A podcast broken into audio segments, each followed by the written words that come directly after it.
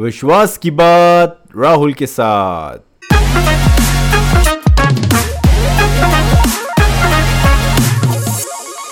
Hello, सलाम, नमस्ते India. मैं राहुल, आपका स्वागत करता हूँ एक और नए एक्साइटिंग एपिसोड में of the believer show with R day दोस्तों, जब भी हम लाइफ में अपने आप को असहाय महसूस करते हैं, या हम उस मुकाम पे नहीं होते जहाँ हमें होना चाहिए या हमारे रिश्तों में खटास या दर्द हो, या फिर हम अपनी लाइफ के उस टारगेट या उस माइलस्टोन को अचीव नहीं कर पा रहे जिसे हमें अचीव करना है तो इसके पीछे दो बेसिक रीजंस होते हैं। पहला हमारा ईगो एंड दूसरा हमारा स्वाभिमान या सेल्फ स्टीम और मज़े की बात तो ये है कि ये दोनों ही केस हमसे ही जुड़े होते हैं। पॉइंट की बात यह है कि हम बस इतना समझ लें कि अभी हम कहाँ हैं, ना कि हम कौन हैं।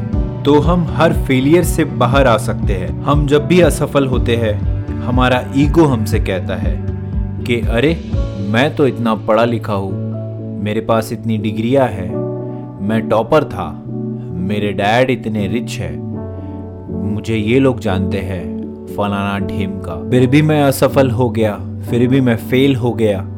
लेकिन इसकी बजाय हमें ये सोचना चाहिए कि इस फेलियर के दौरान मैं अपनी जर्नी में कहाँ तक आया। और अगले अटेम्प्ट में मैं इससे आगे जाऊँगा। दोस्तों, सारा ब्लैकली नाम की एक लड़की थी। वो लॉ स्कूल जाना चाहती थी। उसने दो अटेम्प्ट ऑफ़ एंट्रेंस एग्ज़ाम दिए, लेकिन वो असफल हुई। तो वो वकील बनने के बजाय उसने अपने सात साल door to door selling of fax machine में लगा दिए। सारा वकील तो बन नहीं पाई, लेकिन उसने असफलता से कुछ सीखा और उसने अपने कीमती समय को सेलिंग में लगा दिया। सारा अपने पिता की दी हुई सीख कभी नहीं भूली। जब भी वो उसका भाई और उसके पिता डिनर टेबल पे साथ होते उनके पिता का एक ही क्वेश्चन हुआ करता था कि आज आज किसकी वजह से आप फेल हुए? फेल होने का मतलब ये था कि आज उन्होंने कुछ कोशिश की, कुछ पाने के लिए उन लोगों ने अपनी मेहनत की।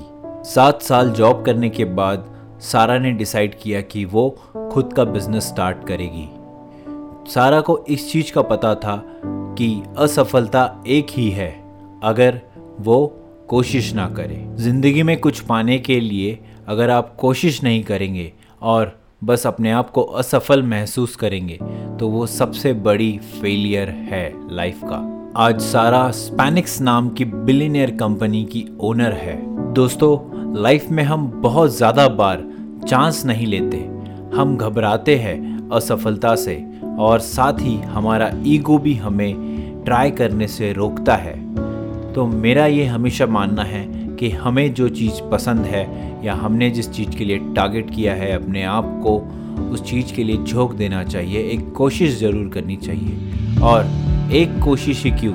उस कोशिश के बाद एक और कोशिश, ताकि हम अपने लक्ष्य को पा सकें और अपने ईगो को साइड रख पाए, ताकि असफलता से ना डरे और अपनी लाइफ में अपने आप पे विश्वास कर पाए।